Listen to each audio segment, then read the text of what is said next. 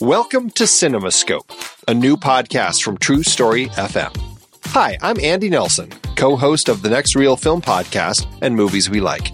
As a passionate movie lover, I've always relished exploring the diverse landscape of cinema. And when you look closer at the taxonomy of genres, subgenres, and film movements, you see an intricate web of interconnections and influences. This complex cinematic family tree spans only 125 years. So, how did styles as diverse as the French New Wave, New Queer Cinema, and Ozploitation emerge? What cultural, economic, and technological forces sculpted these styles? And what hidden threads unite them all as part of the same fantastic art form? Those questions sent me on a journey to explore each style and trace their impacts, all to better understand the bridges between different styles. And that led me here to CinemaScope. In each episode, I'll be exploring one particular genre, subgenre, or film movement in depth, inviting expert guests to help us all better understand what defines that style, how it came to be, and what branches it in turn influenced on this big cinematic family tree. For example, how did German Expressionism shape American film noir? What's the difference between westerns, spaghetti westerns, and Brazilian nordesterns? We'll examine the economic and socio political forces that birthed categories like blaxploitation, and we'll spotlight visionary films and directors key to the evolution of different styles. So join me as we explore the complex forces that shape film's evolution and appreciate the diverse creativity possible in its relatively brief history. Let CinemaScope be your guide to understanding this art form we cherish how its genres blend, bounce off each other, and advance a rich tapestry of storytelling innovation. Together, we'll gain a deeper appreciation for this wondrous, shape shifting medium. Our journey begins soon. Be part of this adventure by subscribing to CinemaScope today.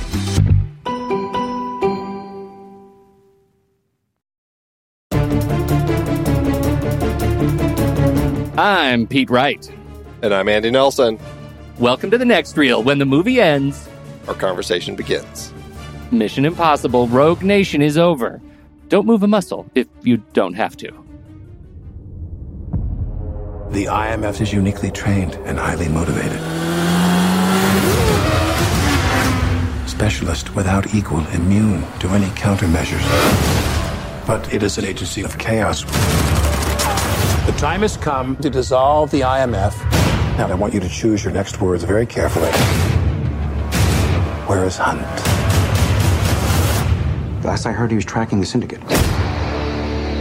How come the CIA has never discovered any intel regarding this syndicate? You want the polite answer or the truth?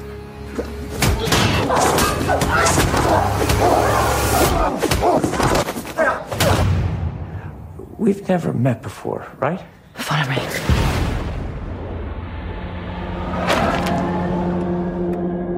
Benji. Ethan, where are you? The Syndicate is real. A rogue nation trained to do what we do. An anti IMF. They're coming after us with everything they've got. You ready? This may very well be our last mission. Let's make it count. Oh, Andy, Rogue Nation is here. Rogue Nation is here. Rogue Nation, Christopher McQuarrie, yeah, we're we're in the zone for this franchise. We are really in the zone. Like at this point in the movie, going into Rogue Nation, going into the theater, like you had some rough time with this franchise after number two. You'd given up on number three until number four came out. And now here we are with Rogue Nation. Do you remember your level of excitement in 2015 when this movie came out? I I mean I don't remember my level of excitement, but I do know I saw this one in the theaters. I I know that as has kind of become the thing now with these films, they start releasing these videos on online as ways to kind of um, promote the film of look how crazy Tom Cruise is this time. And in this one, it was like we have now with the whole motorcycle off the cliff bit we had a whole thing that was just kind of a, a few minutes of watching Tom Cruise hanging on to the side of a plane as it takes off. And uh, yes, it really happens. And they really emphasize that this is real. This is how committed he is to doing something crazy for all of you. And um, and that's pretty much probably what uh, knowing what he had done in the fourth film, hanging off the side of the Burj Khalifa, is one of those things where I'm like, yeah, I definitely want to see this one. The trailer uh, was intriguing and I I definitely saw this one in the theater and and had a grand old time. Yeah, uh, me too. And I now you mention it, I absolutely remember all of that, uh, all of the the pre work, the showing how that Tom Cruise does the hanging off the plane bit. Um, it, it, seems like so much of, of Tom Cruise's value is he's just uh, like, what do you think is missing in his brain that allows him to do that stuff without thinking about it? Like, it just feels like all the back behind the scenes stuff. He just, he just says yes and does things. I wonder what it would be like to Tom Cruise my life. I remember, I can't remember if we talked about this when we uh, talked about A League of Their Own on the show with Geena Davis. But I remember a behind the scenes interview with her in that film talking about part of her strength as an actress is the ability to pay attention to all the, like, to know what's going on with all the parts of her body. So I don't know, like when we're talking and stuff uh, or just doing anything, sometimes we have these inv- involuntary movements or whatever and that was something that she had uh, you know a strong ability to control let's just say. So if she was as she's acting if she wanted to move her head a certain way or not move her head at all she could. I, I think that also speaks to i remember um, i can't remember the performer but in uh, robert redford's quiz show there's an actor who is um, playing a person behind a desk, and Robert Redford's direction to him was, "Don't move at all." sit completely still with no movement. And that actor said it was one of the hardest directions that he's had because he's so used to even just little movements as he talks. And as Geena Davis said, that's something she had great control over, so she could control any movement that she did.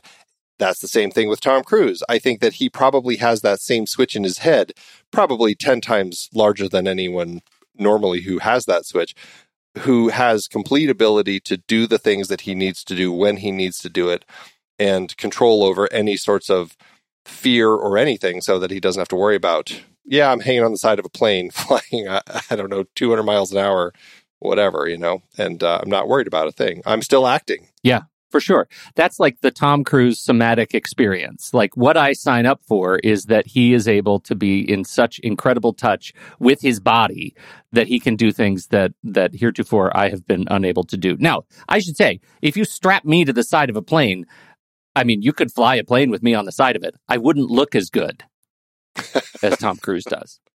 Uh, which is which is the important differentiator. I uh, yeah, I, I imagine it's hard to act when you're being one you're being pounded by that much wind force. Uh, two thinking about uh, the fact that your your fingers are are being pulled so hard into the the handholds that you're gripping that you're uh, likely cutting off all circulation to your fingertips. You know just all those sorts of things. Yeah things are great. You i hadn't thought of the fingertip thing. Thanks yeah, for that. It's a great for. new addition new addition to the anxiety bouquet We're talking, of course, about the opening stunt sequence where uh, Tom and his buddies uh, infiltrate a, uh, a whole big bundle of nerve gas. Uh, and the pa- that is the package. It is on the plane, and we get a sense of where the team is. And this, I think, is the first movie in the series where we have a team that is on an action, and the team isn't trying to stab one another in the back. They're just trying to do the job. I think that's fair to say we finally have this team. Although it's interesting because we we have a solid team, yet the entire IMF is disavowed and and shut down, shuttered. And so it's a team of people who have gone rogue. It's all part of the title. It's you know this little uh, group of people who are operating as their own organization trying to stop this other group that's operating rogue the so-called rogue nation um, that uh, is the syndicate so it's it's interesting the way that they set up this team of very um, coordinated willing to participate people, even though they're all doing it illegally. yeah. What do you think of the open, how they bring us into the world? That with the plane? The whole first shot. Like, I love the first shot in the grass where we see Benji in his ghillie suit. Yeah. I mean, I, I think that's um, fine. Uh, it's setting up the story as far as, you know, we've got spies and also kind of this goofy comedy and stuff that kind of pops in. And I think, I think that's what we're setting up. It's not like, um, who was it in, uh, was it Clear and Present Danger? Where there's also like the an actor, eh, was it Willem Dafoe? I can't remember. Anyway, somebody in a ghillie suit, and they're trying to spot them and the person pops up and they're like much closer than you ever would have guessed. It's not like, yeah. ooh, spycraft. Oh my gosh, that person was so close. It's like, oh, Simon Pegg popped up in a ghillie suit. It doesn't even match the grass. It's like the, goofier. There's something goofier about the tone of comedy that they play with this, where it's not going to be a Jack Ryan sort of spy thriller. Yes, yeah. Can I can I bring up a, a thing that we haven't talked about yet with regard to this this team and this set of movies and this cast, and that is related to uh, Benji and Luther. Have do you ever have any issues with the fact that Luther was the original tech guy for Cruise, right? He was the nerd communications ex- expert. And then he disappeared for a while, and we introduced Simon Pegg as Benji, who is also the nerd tech guy, communications guy. It feels to me like this Venn diagram of skills that they're trying to sell us completely overlaps. It's a circle between these two guys, but they have had to find a way to make them useful in different ways in the story. Have you has that ever crossed you up? Honestly, I've never really thought about that that much. And now I'm trying to remember, you know, what specifically have they been doing in the films? And I think like when we have Luther at um let's see, is it this one where he's in Malaysia at the start and he's he's working he's helping he's working Benji. on a different yeah, team. you're right. He's yeah. you're right. And he's helping from the top of some tower helping benji break into this russian satellite so that they can crack into this plane and everything. Uh, yeah so so to that sense uh, i i suppose i still see him as the computer hacker. Uh, that seems to be kind of what he's doing but i guess to your point it is kind of what benji does quite a bit also, isn't it? Like there is a universe if the audience didn't love Simon Pegg so much and they didn't bring him back after his role as the lab tech when he was introduced, you know, 2 3 movies ago, if they hadn't brought him back as the lab tech, it feels like that was the fork in the road for his character. He very well could have been the guy in the chair and Luther could have been gone. But they bring Luther back behind the monitor and they had to take Benji and have him, oh, I passed the field exam, right? Like then he becomes an agent with those skills, which I think is really cool. But it's always struck me as like there's a universe where Luther never came back and Benji was the guy in the chair behind the monitor the whole time, right? He even makes that gag here. Oh, explore the world, see wonderful places in a tiny broom closet, right? Yeah, right, right there is an element to uh, like the Ocean's 11 style of team where there might be too much overlap between those particular two characters. And in a team of four, that's a lot of potential overlap. Like in a team of 11, when it's two brothers who are kind of doing the same thing, it doesn't matter quite as much. But here it's like, well, right, yeah, because maybe, they're an identity. Yeah, exactly. So yeah. maybe it's like, well, it really there really should be a little more differentiation between the two. I hadn't really thought about that until you brought it up, and now that's all I'm going to see now and uh, think about the redundancies. redundancies are fine. I mean, when you look at an organization like the IMF, they're obviously going to have lots of people who have all these skills, and clearly they have written themselves a way to need all these skills, and that's great. Yeah, the reason is because they have so many people who are corrupt in the IMF that they have to have all yes. these redundancies because you need somebody else to step in once that other person is revealed. 100%. Well, there's always going to be another corrupt official in the IMF. Absolutely. I mean, what we've learned from this film is it's not just the IMF because now we have this British person from the uh, essentially the MI6 uh, double double O division. I, I, like to think of of uh, Rebecca Ferguson and Sean Harris as the essentially the GoldenEye pair of this particular franchise, Bond and uh, Sean Bean's character.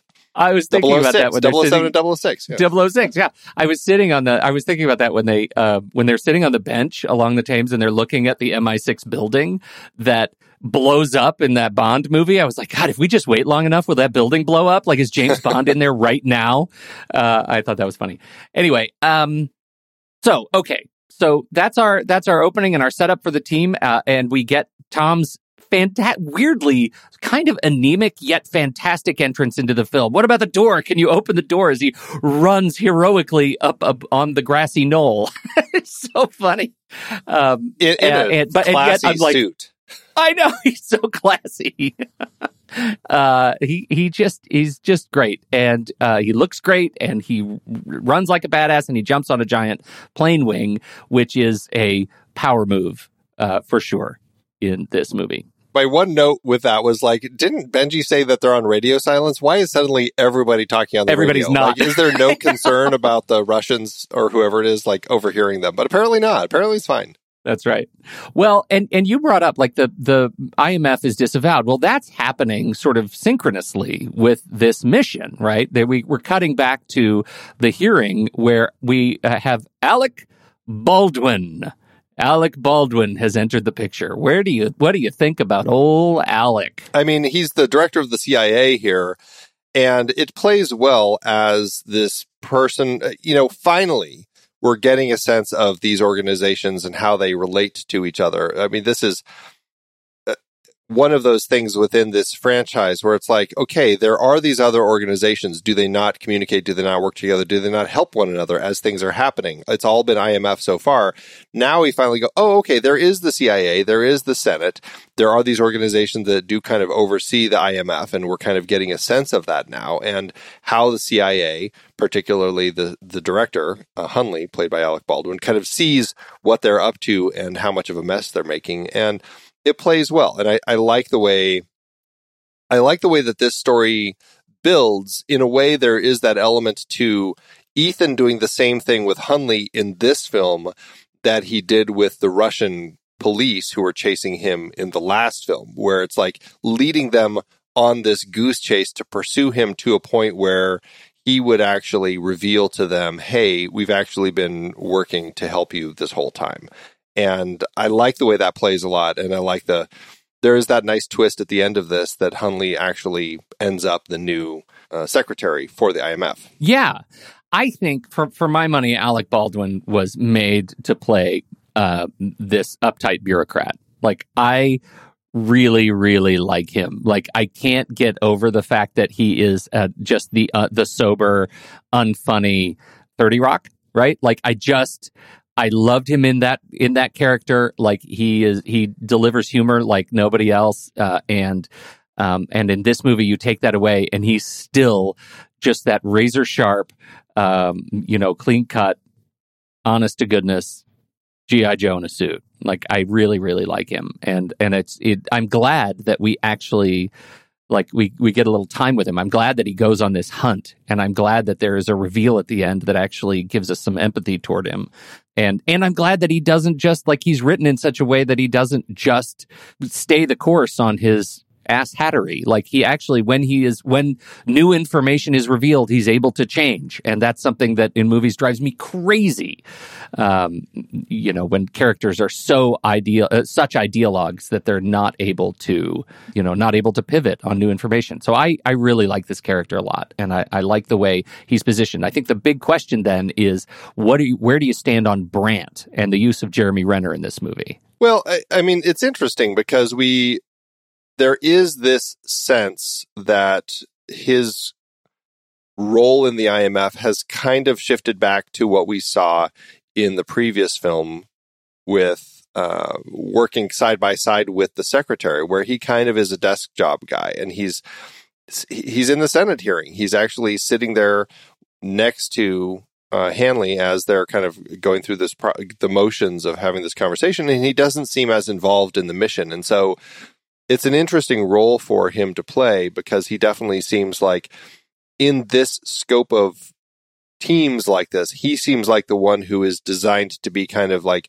he's part of the team, but he's also kind of the liaison with the uh, upper echelon of management and kind of ha- handles that role within it. My question for you here is actually one that connects to our other favorite cinematic universe, the Marvel Cinematic Universe. Is making Jeremy Renner a a, a bureaucrat himself equivalent to making Hawkeye a brainwashed uh, boob for the bad guys in the Avengers? I don't think so, but it does beg the question the role of this particular character. Uh, I, I, mean, I know we talked a little bit in the last film how they had intentions as they were crafting that film of handing the whole franchise over to Brandt, and Brandt would be the new Ethan Hunt moving forward. Ethan would step into kind of that secretary role and be managing from the back because people were concerned about Tom Cruise and you know crazy couch jumping, uh, you know, yelling at people and you know, all sorts of nonsense. That passed and Tom Cruise made it through all of that, they they shifted the focus of the story to be Ethan. Ethan stays in command as the one who's uh, out in the field, and so Jeremy Renner's character, his role as they initially crafted him in Ghost Protocol, kind of ended up being put back on the back burner again, and so it did. It is kind of this sense of like, well, what do we do with the guy now? And I mean, we were just talking about Benji and Luther same thing with uh, Renner. Like, what's his position within the team? Like, as we see them on missions, it's it's hard to gauge. Are they all doing something unique, or is it just like Ethan's going to be the guy figuring things out, and the other three just kind of help when needed in whatever capacity? And to that extent, I, I don't know if the the Marvel comparison's exactly comparable, but I do think there is this element of this character. He, I mean, he's a great actor. He's a great part of the film. I really enjoy him being here, but it does make you wonder is in the scope of a story about a team doing stuff, does this film have as much teamwork as the last film? Um, you know, like, is there a specific element within this story where you see here's all four of the team members, they're all working together to achieve, um, you know, this particular um, thing? Yeah, yeah. Well, and that's that's the that's the interesting thing to me. Like I uh, personally, because uh, that I like Jeremy Renner so much as a as a performer, it feels to me like they answered the question, "What do we do with Jeremy after this pivot?" Like I also, you know, I'm I'm watching behind the scenes stuff, and you hear like Tom Cruise say, you know, I was working with McHugh on, uh, I think he, he, mentioned either it was something about Jack Reacher or uh, Edge of Tomorrow. Like they were talking about things, and he, he just said, I really like the way way he thinks about story. And I just said to him, Hey, you should direct this next movie. And they are clearly friends. And it felt like when McQuarrie comes in and gets writing credit for this movie, it feels very much like that transition reads to me like Tom Cruise is is still going to be the hero. He's never going to be a bureaucrat. And I know we had originally talked about Renner doing this thing, but there's there's no way he's going to take the action hero mantle from Tom Cruise yet. Like it's just not gonna that's not gonna play in a movie that McQuarrie and, and Cruise are gonna make. And so I don't I you know, it's a bummer for Renner because it feels like yet again he gets trapped in this box of being a likable guy and uh, kind of an authentic actor and a nice guy to work with and he's trapped in this kind of uh, sideline position does he do it well? Yeah, I like watching him. I like his interactions. Uh, I just, I just, I kind of long for a Mission Impossible that would have allowed him to be more of a team member because I loved him in Dubai. That was cool. They're all clearly members of the team, but I guess that's you know my issue is like where is the team scene? Like, is there a sequence in this film where we have the team working together? Now I know we've got it's Luther and Brandt are separated from because it, it, because I mean everyone's after Hunt. This is the, the setup of the story is the IMF is shut shuttered, completely closed down. Ethan won't come in, and so you've got Hunley going after him with all his force. And of course, great jokes abound there as he's just like, this is his last day. And then cut to six months later. Like there, Yeah, there are a lot of funny bits with all of that sort Yep. of stuff. But we've got all of the rest of them, like Brandt, Benji, Luther, all assigned doing other things. And if it's, you know, Benji comes into it with the whole thing with the opera, which is a fantastic sequence we definitely need to talk about. But it really is like Benji or um, Brandt and Luther, they kind of get into the story a little bit delayed and they, um, it, it all kind of comes into Morocco and they all arrive in Morocco and they, they uh, find themselves all there after um, Ilsa has gotten away with the uh, the information, and so that's finally when the team comes together. But from that point forward, is there anything where it's really like, oh, this is the team really doing a team thing? I, I guess building the box, but it's like that whole thing is designed to be a secret, so it's not even revealed to us till it happens. It's like, oh, the team was working together. We just didn't really see it. Yeah, yeah, you're that's exactly right. Like we get he's present. He's like a team member in name only, right? Like he's present, but we don't get him get to see him be have any like solid action sequences. And that's all I'm saying. Like I feel like he's underused and and you know, it is what it is, but um but I just I like him in here. Not at all to say that the stuff Tom Cruise does in here isn't absolutely fantastic. Um uh, we can we transition to the next I, I think this would be the next major set piece in Vienna. Do you have anything you want to talk about before Vienna? I know. Tom sends Benji. Benji, we you should say Benji goes through this regular inquisition where he's hooked up to a lie detector test and and is is asked questions about uh, Tom Cruise. He's clearly frustrated by that. He hates working for the CIA and mostly just plays video games. Um, he but we gets- also he's- learn he's a really good liar. God, he's so good because I don't know if you remember this. I passed the field exam. Um, so he now knows how to pass lie detector tests. Yeah. Uh, he is sent two tickets. He wins two tickets to uh, the opera, and he goes to the opera. And it turns out, shock, the cr- tickets were sent by Tom Cruise. So Here's a- Benji would takes. you? Here's yeah. a question: If you randomly had two tickets to an opera in Vienna arrive in your mailbox saying you won, uh, here's their your tickets, would you go to opera? well, do, don't you think they're like you get to the opera and it's like oh. this, like you're sitting in Vienna and they want you to listen to a presentation on a timeshare first? Yeah, right, exactly. I Ethan or Benji is so welcome to the idea of Yeah. like, hey, I want tickets to an opera in Right. Vienna. This is great. I'm this weekend, sure. I'm out the door. The the context though is everything. Like if I worked for the CIA and I got two free tickets, I might I might think, "What's up? I wonder if this is a thing. I wonder if this is espionage." Yeah, I, it, there's there is it's it's so strange that there's like no thought in Benji's head like that this is all some scheme or some scam or something that he's just like, wow, I won. I guess I'm gonna go. I know.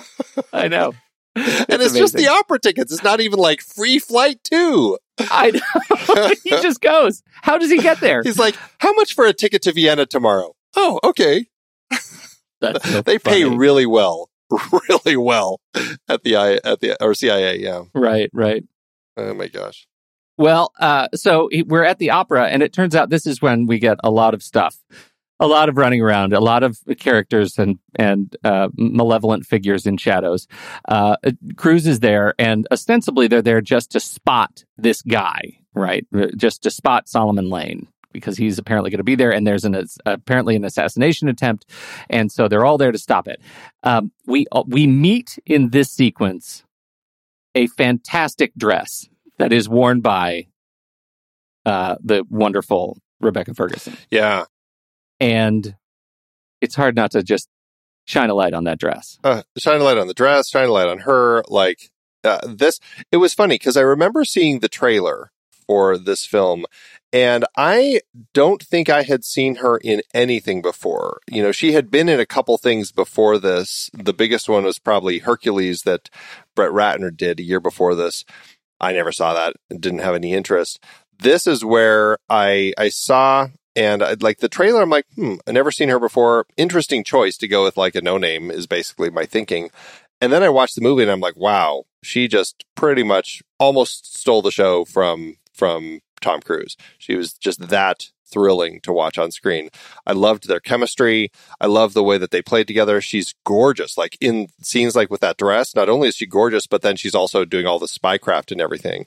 And um, you know, and, and and a very mysterious character. That was the other thing about her that was so interesting. Like we met her earlier when Ethan is caught by um, by the syndicate and she helps him escape. She's working for the syndicate, as we find out, she's covert for uh, British intelligence. But fantastic entrance for her as a character that gives us a lot of intrigue. Who is this person?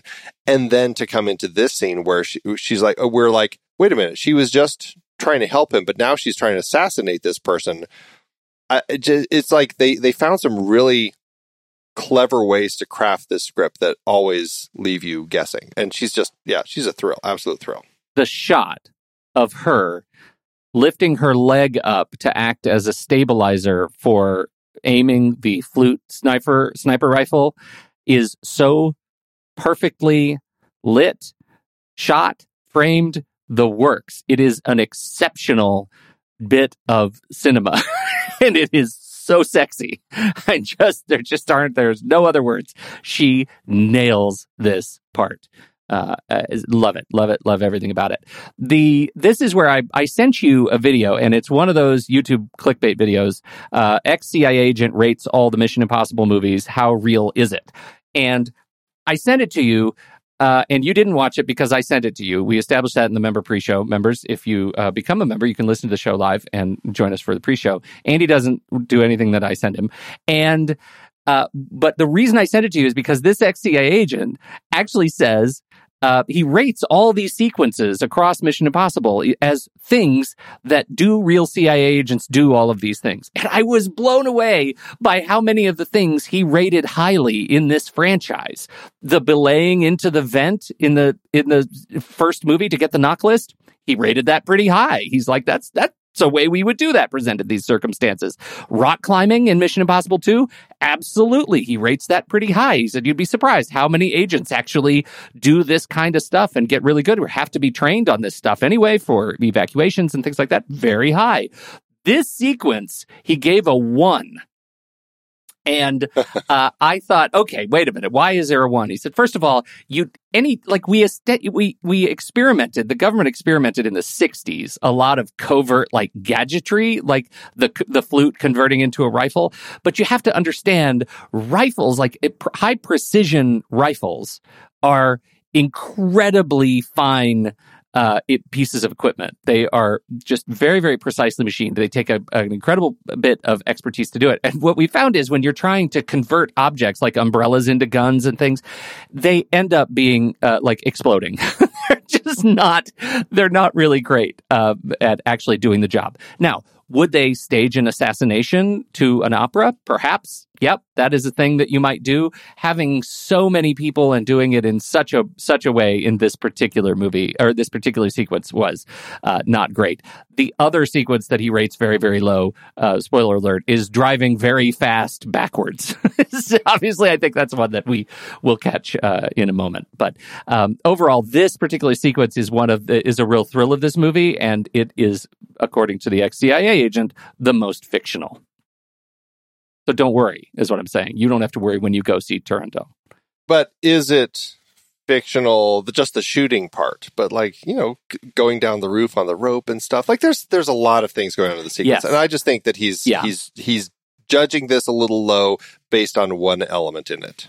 And uh, so this is why I think he's For sure. Yeah. He's full of it. Fake CIA news. Fake CIA news.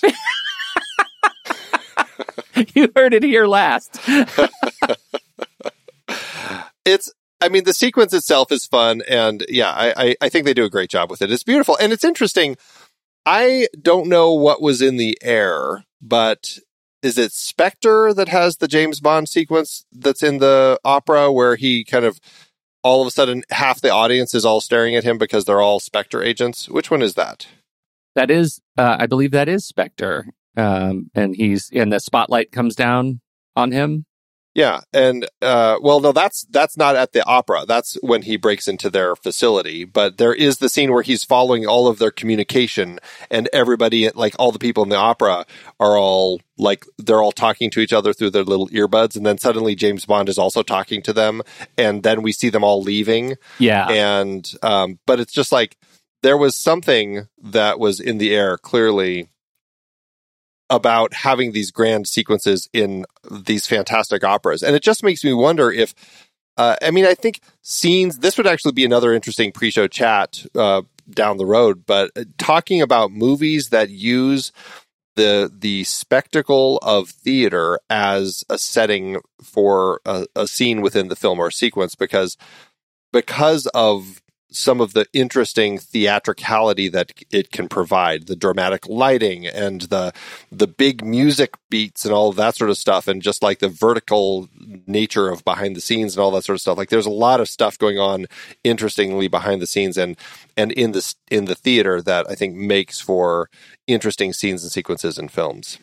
Absolutely, absolutely. And in the background of this one, we have Benji. I, I want to transition before we leave this sequence uh, because Benji is in the closet, uh, being funny and helpful as always. But he has a, a piece of kit that we haven't seen in his uh, his actual like opera guide. He opens it up and it's an e ink computer um, that he's able to swipe and touch and type on uh, both the the screen side when he opens it up, kind of landscape. He's able to open it like a laptop. Uh, did you uh, do do you love do you love that? I think that's the silliest tech. I'm like, come on. He is like swiping faces like through the entire thing. I'm like, don't they have something that can do this automatically? That was, uh, I was a little surprised that it's like, look, scan, swipe, scan, swipe. I'm like, come yeah. on, is this just a joke on swiping uh, the culture that we have? Like, I, I don't know why it was so slow. I'm like, he's never going to, he's going to take the entire opera to get through this house. That's right. As he goes one person at a time, there's like a thousand people in the opera house. What I think is interesting, as always, like there's a hint of, of reality to this technology, and rollable screens, like those thin film um, screens, are and were at the time like bleeding edge kind of innovations. And we're seeing more and more of those kinds of screens uh, come out. In this case, it was still e-ink, but color e-ink, like all of that stuff is is right around the corner, making it so so thin. Of course, the other components required for like internet access, like clean connectivity, uh, is, is what is is is where that's really kind of breaks. But the screen I thought was really cool. I I I long for the days when I can open up my single sheath of paper and have a a dynamically generated newspaper. So I get the old school feel of reading a paper with my coffee, but it updates every day with the latest news. I think that's really fun. So I liked seeing it. Yeah. Yeah. As stupid as the interface was. I do uh, think that there's an interesting element that stems from the idea of doing this at the opera here, at this particular opera that we have, where Joe Kraemer, who does the score for this film, actually ends up integrating some of the music into several of the pieces over the course of the film. And I was like, it's really interesting to pull from the opera music, which is, I mean, it's a, it's a famous, famous, the, the one, the song that we hear here is a famous one. It's one of those ones that you always hear on like, um, America's Got Talent or Britain's Got Talent or one of those sorts of things where some person out of nowhere suddenly can sing this amazing opera uh, um, uh, aria, and it's just like, oh my god, this person is the next great thing. But um, to integrate it into the score, I found to be a really interesting element. And I, here's the the plot. I've never seen this opera. The, it's set in China and follows the Prince Kalaf, who falls in love with the cold Princess Turandot. In order to win her hand in marriage, a suitor must solve three riddles with the wrong answer resulting in their execution. Kalaf passes the test, but Turandot refuses to marry him. He offers her a way out. If she's able to guess his name before dawn the next day, he will accept death is there something in kind of the story thread there that you think, oh, Joe Kraemer's like, yeah, I'm going to latch onto this because it's interesting? Like, is it this relationship that Hunt has with Ilsa as far as like there is this connection, but she kind of keeps refusing him? Like, do you find some connection with that that they might have wanted to pull to kind of bring into the the music? I'm sure that's like a, a narrative sort of oral Easter egg, right? Like somebody had to have thought of that. It never occurred to me. And again, I, I've only heard it and I know the the that principal song for me, it it became super famous uh, in Andrea Bocelli's performance of it. And it's like one of his standards. Um, and duets and things like that. Like it's really lovely. But um, I, I never made that connection, but I'm sure somebody thought about it. Yeah, I, I definitely think it's an interesting element. And, you know, I think it works well to use it that way in the score. I like quite a bit. Yeah, me too.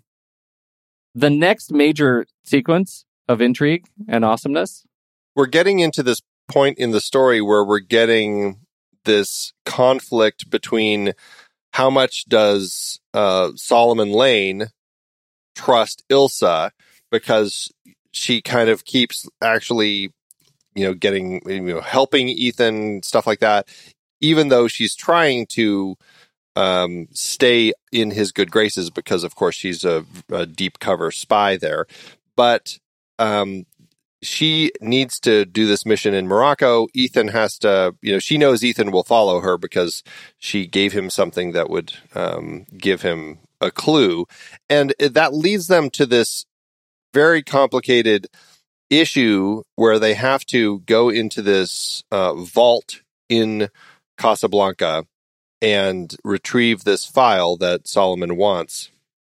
And of course, the whole thing is actually underwater, and it's not underwater. It's actually this complicated file, which makes the whole mask bit in this film actually play really funny because we get to see this whole mask thing work, and then we realize, oh, and none of that is actually happening. It, it'll all just uh, won't work because of the way that this machine not just looks at you, but also tracks your movements. And so they have to go into this underwater uh, torus and plant this um, this movement file of Benji so that he can actually get in, steal this file, and make it out. And it is uh, it's a gripping sequence. It's one that I always think about with this film because of um, the underwater breath holding that Tom Cruise has to do, and Rebecca Ferguson, as we find out, like they both they both um, certainly put the work in to to do some actual underwater breath holding for this uh, film, and we talked about it in our member pre-show chat, like the whole idea of breath holding in film and and uh, you know where it works and what are some of our favorite examples and everything. But this, it makes for a really fantastic sequence. And in the in the zone of impossible missions, I think that this really is a great example of really pushing something to the limits. Yeah, yeah, I, I really, I absolutely agree. And again, we'll say it again, it makes the behind the scenes making of this movie as interesting as the movie itself. Like, it's a fun, sort of cartoony runaround spy movie. And also, they trained Tom Cruise to hold his breath for six straight minutes. Like, that's, that's not.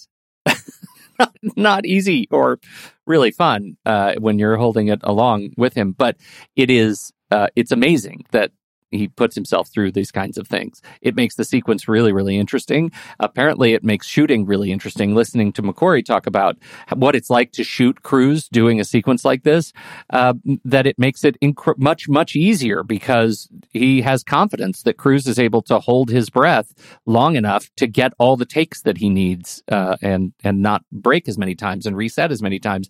And that's an extraordinary bit of, of filmmaking feat. So uh, I thought it was really wonderful. Well, and like some of the other uh, sequences throughout the franchise and, and the way that we've been talking about some of the behind the scenes, they actually filmed the entire sequence in one take. Like they, they crafted it so they could do the whole three minute breath holding thing in one take. And then, of course, they do have to cut it and to intercut the bits of what's Benji doing, what's Ilsa doing. Like we, we kind of get to do that. But they do craft it in a way, as Tom said, he likes to be able to get the do the stunts completely all the way from beginning to end, and then they can integrate all the different cuts and everything that they need to do. But just knowing that they were able to actually accomplish this whole thing in one take, I mean, I, I find that to be really compelling that they're pushing. And unlike some of those other ones where we had some issues with like the knife and how it's incredible that he actually had that knife so close to his eye but it kind of looks fake because the way they shot it. You also had that other, we had that other um, issue where the, I can't remember which one it was now, but there was another sequence in in uh, Mission Impossible 3 where it's like it wasn't as exhilarating because it just wasn't shot in a way where it it didn't sell the realities of what they were actually putting together. They craft these things sometimes where it's like it's great that you did it but then put it deliver it to us in a way where we can really tell that you're actually going through the effort to do all of that work and, and put something together like that because otherwise it just doesn't sell. And so I, I think that in this particular case, when we're seeing this, I feel like he's really underwater. It's not like a, a you know Lord of the Rings sort of faux underwater, like when Sam is drowning in in the fellowship where it's like he's on a dry stage with air blowing at him and they're shooting it slow mo to kind of like i'm underwater and i'm drowning. It's like nothing like that. We can tell that these, these are actors actually underwater doing some of this stuff. And I, I think it makes for an incredibly exhilarating sequence it really is. And, uh, yeah, to that point, like you're right. Give it to us in a way that demonstrates the actual feat of filmmaking and performance. Uh, they sort of hide that and obscure it with all the action cuts. That's that's a really good point. Once again, even this movie, which I think looks great from the jump, like into the actual drain, uh, it looks it looks good it just like I I feel like you don't understand what it took to make it until you watch the behind the scenes and see what Cruise and Ferguson put themselves through. Fascinating. Yeah, yeah, yeah. They uh, get the device. Uh, they do it. Ferguson or Ilsa rescues Cruise, and then we have the next betrayal, which leads to our car chase, which is uh, a uh, another feat of physics that that we get in this car chase. And it's just you know, again, it just goes to show the lengths that they'll go to to make things look really cool, to do things in interesting ways. Where okay, we've got she steals the stuff and takes off. She ends up with her team, and they all hop on motorbikes. Ethan was dead and was brought to life with the paddles, and um, and so, but then he's driving isn't driving very well. But it makes for an exhilarating car chase as they're going down the stairs and kind of up and down alleys. And you can tell like they're doing some real stuff and it makes for an exhilarating sequence. And then he hops on a bike and chases her down and has to drop when she hops off the bike and, and the whole big skid and everything. Like they're doing some really exhilarating sequences, moments throughout this sequence that just make for something that's an absolute thrill to watch. And I've seen you know dozens and dozens of car chases over the years. Um, but this one still stands up as an incredibly strong one that is fun to watch and it feels real. It doesn't feel like something that i'm getting in a fast and furious film. Uh, this feels it may not be in line with something like ronin as far as like how much reality they're actually incorporating into the car chase but man does it feel like they're they're really close to that there are two things that get me in this in in this car chase. Uh, the first one is the pinwheel uh, handbrake turn that he does in the tight alleyway to knock over the motorcycles. That feels like the physics just don't line up with what's happening. And frankly, the airbags would have probably gone off by then uh, with with the damage to the front end of the car, and they don't. And the way like the way I understand airbags, it's like somewhere between 12 and 25 miles per hour. If there's an impact on the front, the airbags are going to go off. But then he drives backwards in what I imagine is, has to be a BMW with like three reverse gears, which I don't think is a thing.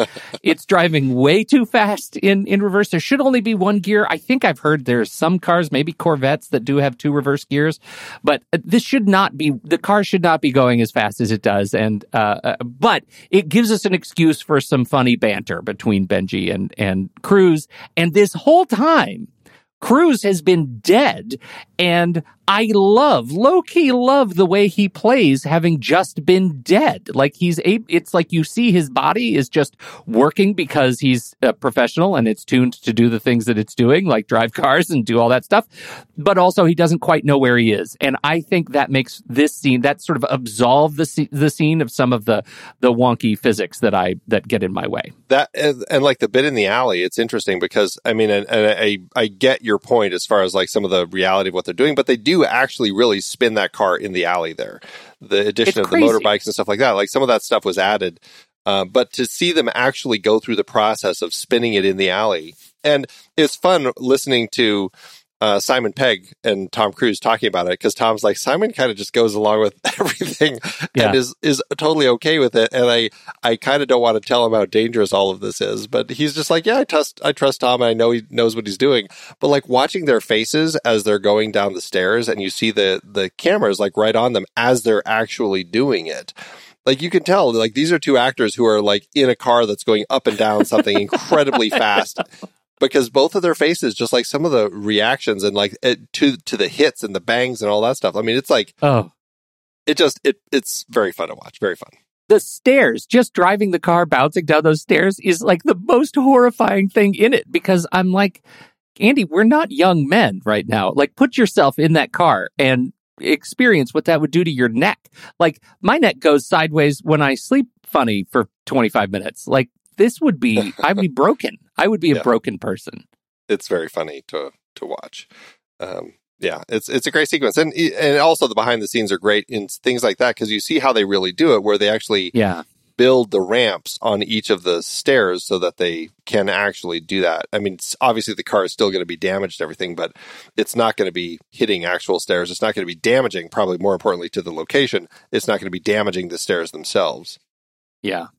Um, so, but, but I, I bring up all that my concern about it because the thing that takes me out of it, because this is another one of those things where I feel like it was shot one way, edited and produced and, and incorporated into the film in a way that makes it feel less real than it was, right? It's an, it, it's the same curse of the turbine that they did some incredible stuff to make it work. And there's something about the presentation of some of those individual car stunts that feel off to me.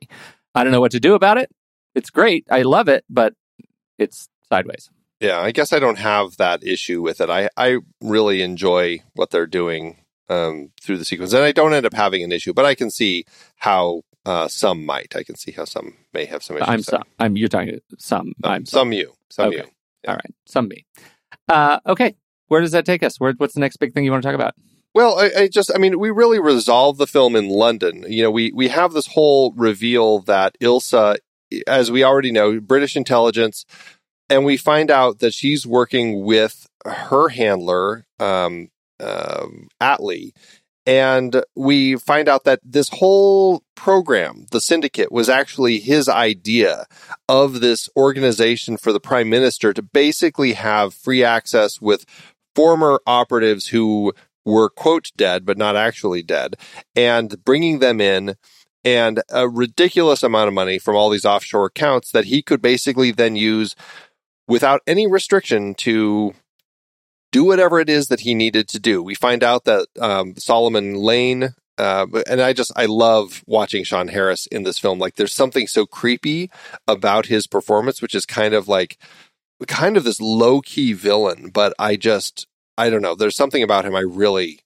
find incredibly compelling, and just love. Yeah, they nailed it with him, and I love Yeah. that they keep him into the next movie. Right. And and we find out he's actually an ex MI6 agent and all like he was part of this plan with Atlee. And and so that really leads to this final climactic bit of the film as we have uh, finally a chance to use a mask in the context of the film where we have Ethan posing as Atlee. We have this whole staged thing with the PM and uh, the reveal as to what's actually happening. This is where Hunley is finally brought in to the realities of what's going on, and they put the plan into place to catch Solomon Lane. And all of that, I think, is just it, it makes for a really compelling film because as we and this is why I, I find Ethan to be a really compar- compelling character, especially when up against somebody like Solomon Lane, because as he says to Solomon Lane when they um, are uh, when they confront one another, he says, "You had this whole thing planned out," and then he's I can't remember his exact words, but it's basically like, "And I I knew I like I was able to figure it all out too," and that's when we realize, oh, he actually is as far along as Solomon is with all this and has already kind of taken into account all of this. And that's how they end up leading to his capture in the glass cage, which uh, just, I mean, uh, great reveal in that moment when suddenly all the glass walls slide around him and he's locked and, and his final stand in the gas as he essentially is trying to refuse to fall. It's just, I mean, great way to kind of bring that, bring him down. Plus, we get memorization porn, which is the equivalent of research porn from the Dragon Tattoo, uh, where we get uh, to watch. Only in hindsight do we realize that Hunt has memorized all of the accounts and dollar values on the disc while staring at the screen, which is aspirational. Aspirational. it was one of those things. I'm like, mm, okay, that's is this his magic trick for this film? Is he like going Right. to give him one bank account and but like this whole pose, like I've got it all. I'm the only way for you to to make to do all this. Like I'm like, meh, eh, eh. okay, whatever. It it works in the scope of Ethan. In, in the games that he plays, sure. they uh, part of the the rescue or or part of the ruse is they have to um, they grab the the British prime minister and drug him, and um, probably not something the CIA would be happy about. But man, old rogue IMF is all about kidnapping Tom Hollander, who I think makes a great British prime minister, especially drugged. You have warm hands. so good. Some great, great bits of of dialogue there, and um, uh, really a fun little performance from Tom Holland- Hollander. I like him a lot. Well, it just and and that whole bit, uh, I think all of this, in a fun way, plays with the idea of using these people as needed, and and sure they're going to quote kidnap the prime minister, but really this whole thing again, Ethan is kind of building this ruse to quote kidnap the prime minister, but really build a situation where he can pose as Atlee. They can put him as Atlee in front of the prime minister with Hunley, get all of this information out there and really kind of reveal what's actually happening to both parties so that suddenly everybody actually knows what's happening. And I don't know, just the way that all of that played, I, I found worked. Like I didn't, I imagine the CIA and the prime minister are probably both a little uh, upset at Ethan for going through all of this, but at the same time, all of this information is finally out. So if this is what they had to do, I imagine they're like, you know what, for the greater good, For the greater good. the greater good. I, I think it's uh, I think it's great. Uh, I I love it, and and I do love the like. There are some really sinister again bits of tech. Like there are a lot of close ups on eyes that have the contacts with cameras in them, and uh, particularly at the end, Cruise's speech to uh, Solomon Lane, where he's looking at the computer directly in the in his eye by way of Benji, is downright sinister. It, it's just really great. There are some really great moments uh, in, of of this stuff. You're I really awesome. I love I love this movie. This is this is an interesting um, shift. I, I don't know how big of a shift it is, but certainly there is this shift in Hollywood films where they started trying to figure out how can we tap into the Chinese market? We want to have a bigger audience from there, get more money, get more ticket sales. Everybody who's profit uh, profit sharing gets more money on the back end of these movies. They very deliberately cast Zhang Jingchu as Lauren, the CIA analyst. Her role in this film is to be the one who's doing the lie detector test with Benji. She's uh, a very popular person in China. She's an actress, she's a model, largely, though, put into this role that is all of, I don't know, a couple minutes in this particular film so that they can have better access to selling the film overseas in China specifically. This I I was trying to find is this one of those movies that also had a whole additional scene that was shot uh, involving her in a larger capacity that was only shown in China. I could not find that for this particular film. But I do know that around this period, this is this really started happening in a larger scale in films, and it did. It, it I don't know. I guess it sent me down a rabbit hole. I never found an answer, but I it was something that um, I do think that they were really trying to focus on at this point. Yeah, that's really interesting. I I I'm very curious. I know there have been a few Marvel films done that way. Um, there may have been some other Tom Cruise films that were done that way, um, but I don't know. I don't know how accessible any of that really is. Like even on like special features and stuff, I don't know if I've ever seen. This is the additional. These are the additional scenes that we added to the film specifically for this audience. Have you ever seen any of those? I have never seen any of them, and um, yeah, I don't, I don't know, but I have heard. I know Iron Man three had a had one. Let's see. Oh, here's a list of 15 movies that have the Iron Man 3 is number 15. Uh, X Men Days of Future Past, Looper, Transformers, uh, Age of Extinction, Red Dawn, Karate Kid, the 2010, Total Recall 2012, Titanic. Titanic. Culturally insensitive information or stuff is is cut. Let's see. The number one movie was Doctor Strange. But anyway, I think it's really interesting. I've I've never heard of this uh, uh related to the Mission Impossible franchise, but uh, I, and I wouldn't have any idea how to find those movies. Dark web. The Syndicate maybe has them. We should ask the Syndicate.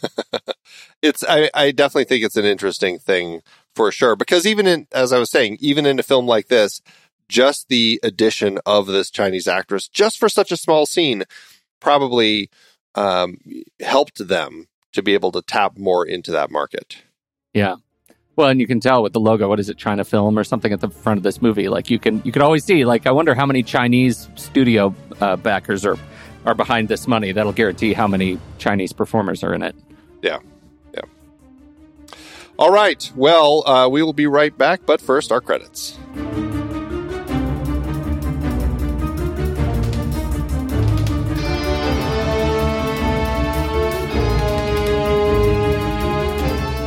The next reel is a production of True Story FM, engineering by Andy Nelson, music by Jakob Pietras, Oriel Novella, and Eli Catlin. Andy usually finds all the stats for the awards and numbers at the-numbers.com, boxofficemojo.com, imdb.com, and wikipedia.org. Find the show at truestory.fm, and if your podcast app allows ratings and reviews, please consider doing that for our show.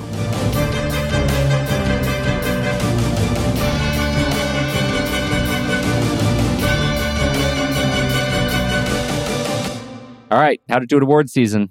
Um, it, you know, it did okay for itself. It wasn't. It's an interesting franchise. It it gets nominations. It doesn't have tons of wins, um, but it still is getting the nominations. Six wins with 26 other nominations. At the Visual Effects Society Awards, it was nominated for Outstanding Virtual Cinematography in a Photo Photoreal Project, lost to Star Wars The Force Awakens. At the SAG Awards, it was nominated for Outstanding Action Performance by a Stunt Ensemble in a Motion Picture, but Big year for this, lost to Mad Max Fury Road. Over at the Motion Picture Sound Editors Golden Reel Awards, it was nominated for Best Sound Editing Music in a Feature Film, but lost to Star Wars The Force Awakens. The Saturn Awards, it was nominated for Best Action Adventure Film, but lost to Furious 7. And Simon Pegg was nominated for Best Supporting Actor, but lost to Adam Driver in The Force Awakens. And of course, good old Taurus World Stunt Awards. Uh, this was nominated for four uh, best fight. This is where the lead character, uh, Ethan and Ilsa, take on the bad guys in the dungeon. He's handcuffed for most of the fight. Wire rigs were used for part of the scene to assist with some moves. Um, and of course, the fantastic leaping vertically up the pipe. Jeez. We didn't even talk about that about rescue. Core strike, yeah. Uh, but this lost to the church fight in Kingsman the Secret Service. Best work with a vehicle. This is where Ethan chases uh, multiple bikes in a black BMW M3, and eventually on a bike, the chase starts in the alleys. Uh, we we know what the scene is. It's a fantastic thing. It goes all the way through him, um, uh, going down on the on the ground and rolling. But lost to Furious 7 when two cars slam into each other, go down a mountainside filled with trees and cliffs, chased by two bad guys with one car being launched 60 feet through the air and impaled on a fallen tree. The other bad guy flips while in pursuit of the two cars that sail off another cliff. The two cars then turn to avoid a large cliff. A Camaro jumps out of the woods, slams into a car and pushes him off the edge of the cliff. All of the car work was practical with the help of some effects rigs. Those crazy kids in those franchises. Um, we had a win. Rick English, hardest hit. This is where Ethan is riding the motorcycle under the bike of a stuntman, causing him to high side and be thrown from the bike. Oh. And last but not least, uh, nominated for best stunt coordinator and or second unit director for Wade Eastwood and Greg Smrz, but lost to Mad Max Fury Road. Wow, what a rough year to have! Like Mad Max Fury Road comes out, it's that's a rough, rough competition in that arena. Crazy. How did it do for the box office?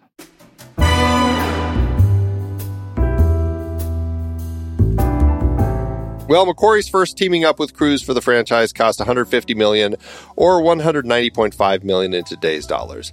The movie opened July 31st, 2015 opposite Dragon Ball Z Resurrection F, Shaun the Sheep movie, and the limited releases of the end of the tour, The Young and Prodigious T.S. Spivet, and The Kindergarten Teacher. This film took the number one spot for two weeks and stayed in the top 10 for eight weeks, going on to earn 195 million domestically and 487.7 million internationally for a total gross of 867 million in today's dollars. That lands the film with an adjusted profit per finished minute of almost 5.2 million. Not as good as the previous one, but still very successful. Man. What is what do you think? I guess this is a question I can answer. I'm I'm curious what Tom Cruise uh total bankable value is. Like what is his uh, of all of his films? Has he ever have any of these films ever hit a billion dollars? Maybe we should wait. Any of just specifically these films? Yeah, like total gross 867 million in today's dollars, 487 uh, internationally and 195. Like that, that strikes me as we're we're close to seeing his single value uh, for a single film hitting a billion dollars. Highest gross, grossing movie was Fallout at 800 million globally at the time, and he's never. None of Tom's Cruise have ever grossed over a billion dollars, but his total box office value is 11.5 billion right now. That's crazy for a single guy. That's a lot of responsibility.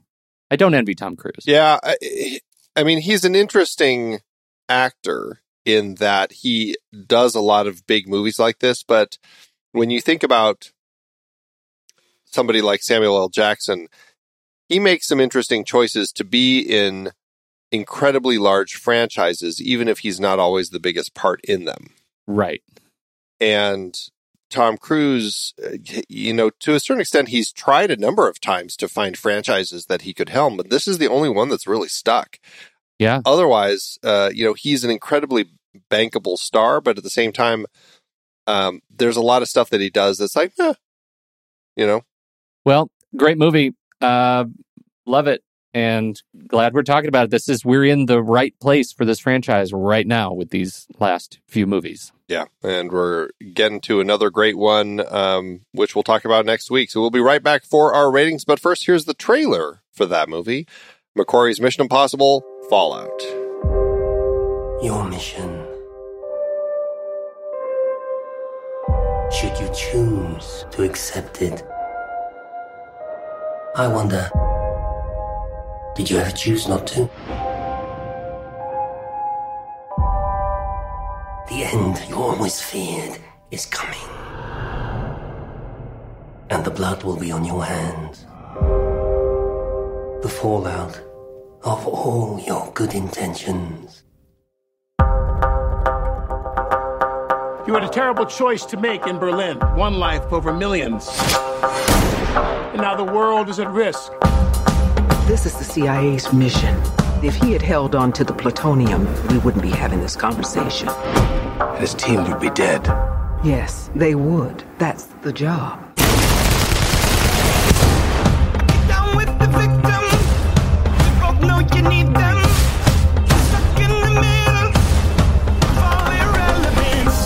You don't understand what you're involved in. You need to walk away. Please don't make me go through you. How many times has Hunt's government betrayed him, disavowed him, cast him aside? How long before a man like that has had enough?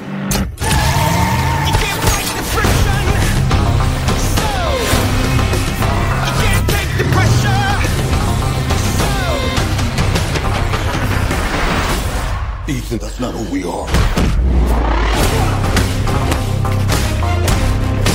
Maybe we need to reconsider that.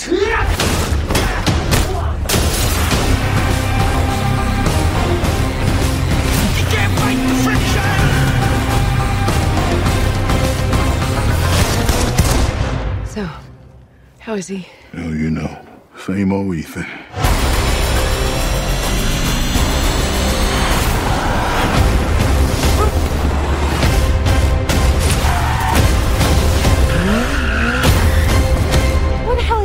find it best not to look.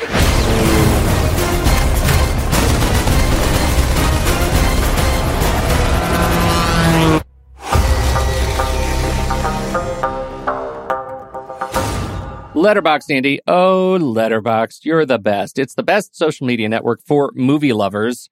Uh, you want to go over to letterbox.com and let's letterbox D. I've heard some other podcasters of late talking about it as letterbox D to, to make sure you understand that, that there's no E in the ED at the end where it should be letterbox D. Like like Vampire Hunter D. Yeah. right, just like that. It's a, a, except in the areas that it's not. Uh, but if you visit letterboxd.com, you can set up your account. You can join up over there and start uh, uh, cataloging all of the films that you watch. As you watch them, you can review them. You can see other people's reviews. You can comment on reviews and share your thoughts and build lists. It's really great. We love it. You can find us at letterboxd.com slash the next reel. Uh, but Andy and I are both on there. Andy's, what are you, Soda Creek Film? And I'm just Pete Wright. Yep, you can follow us over there. You're not just Pete Wright, just to be clear. You're Pete Wright. No, you're right. I'm Pete Wright. Don't make How? it confusing by throwing extra words in there. I know. I should not. Uh, but what we really want you to do, if you fall in love with it like we have, like we have, then you should support the show over there by becoming a Patreon or a patron or pro member. And when you upgrade, you get 20% off and it works for renewals as well. Just visit thenextreel.com slash letterboxd. It will whisk you over to the checkout page with the discount already applied. So you just choose if you want pro or patron, upgrade, you're in good shape. Uh, what'd you do? I mean, it's an easy one for me. We've hit this point in this franchise where I just, I mean, really love all of these films. And so this is an easy five star and a heart for me. Yeah, five star heart for me too. That was quick. Yeah, it was easy. Don't forget to visit thenextreel.com slash letterbox to get your patron or pro membership. It works for renewals as well. And remember, you can visit our membership page, thenextreel.com slash membership, where you can learn about our membership program, get early access to all your episodes, ad free, tons of bonus episodes, lots of bonus content, and uh, plus you get uh, secret member channels in our Discord community. So all sorts of good stuff. You know, we should throw in too that um, you know members obviously get to watch along with the live stream, uh, but make sure you check over to our uh, over on our letterboxd uh, letterbox D page slash the next reel and check out our next season. We're about to go. We just have a few episodes left, and we're about to go on our annual little summer break uh, for a month, and then we'll be back with a great, great new season. I'm so excited about the season for next year. The next year starting in August um, that we I think we've just I think it's a slam dunk set of movies, Andy. I'm really I'm proud of us. It's going to be a lot of fun. Yeah, next season, the full season uh, is looking at different awards um, categories uh, from the 30s through the 2020s, and um, and we're looking at the films nominated in some of these categories and uh, talking about them and, and like what won, what should have won, should there have been other things nominated, all that stuff. It's going to make for a lot of really interesting conversations. Absolutely. So, what did you think about Mission Impossible Rogue Nation? We would love to hear your thoughts. Head over to our Discord community, hop into the Show Talk channel. We're going to be talking about it this week. Let us know. When the movie ends, our conversation begins.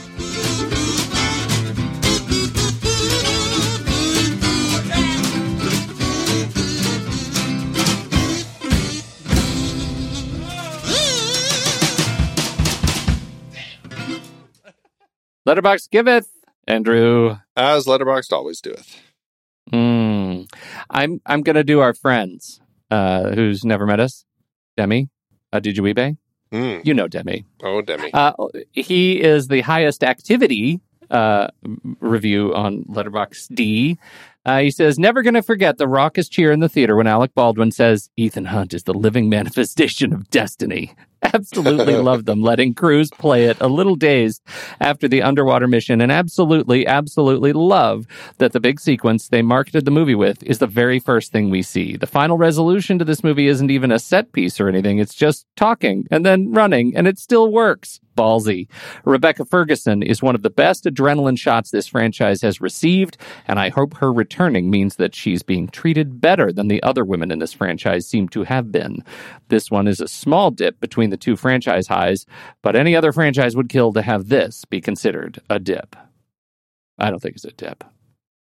Demi, I disagree. that line that Alec Baldwin says, it's like he's clearly seen the film where Alec Baldwin says, uh, the line about "I am God." Like Yeah, that's exactly that malice, that same sort of read that Alec Baldwin just does so perfectly. It's great. Yeah. What do you got? I've got a five star by Ellie, who uh, says this Ethan, can you open the door remotely? Benji, maybe. Ethan, well, that's all the confirmation I need before I jump onto a moving plane. That's one of my favorites. Patrick Williams says the best of the five films about Ethan Hunt, colon crazy person. so true. So Good reviews, Letterbox. You nailed it. Thank you. You know what I got the other day, Pete? Stephen King's latest. Want to borrow it? Do you know who you're talking to? What do you mean? Andy, when's the last time I read a paper book? It's been like decades. I would much rather use Kindle, or better yet, Audible. What am I thinking? I don't read paper books anymore either. I am an audiobook guy all the way. For those of you looking to listen to the books behind the films we talk about here on The Next Reel, get a free audiobook download and 30-day free trial at thenextreel.com slash audible. It's the way to go. Season 12 was all about catching up on big franchises, some of which were based on books that are on Audible. Series like Twilight, with Twilight, Eclipse, New Moon, and Breaking Dawn, all on Audible. Our Trainspotting series has both Trainspotting and Porno, Welsh's follow up book that largely inspired T2 Trainspotting. We've got the three Lord of the Rings books. And our member bonus episodes, The Hustler and The Color of Money. So many great movies from so many great sources, and they're all on Audible. Producing this podcast is a lot of fun, but takes a lot of time. We've dropped the dynamically inserted ads because they're so annoying and have no connection to our content. Plus, they just jam those things in wherever they see fit. We listened to you when you said you didn't like them, so now we're directly appealing to you, our dear listener. Please consider an Audible subscription to help support the next reel and our family of podcasts. I have been using Audible along with my family for decades now. I love it, and I have read hundreds of books through it. I couldn't be more pleased with their service, and I know you'll love it too. Head to thenextreel.com slash audible and get your free trial. It really helps us out, and you have a world of over 200,000 audiobooks open to you. So much great material available. Dive in with a free 30-day trial at thenextreel.com slash audible. Start listening to amazing audiobooks of your favorite movie source material with your first free audiobook today. That's thenextreel.com slash audible.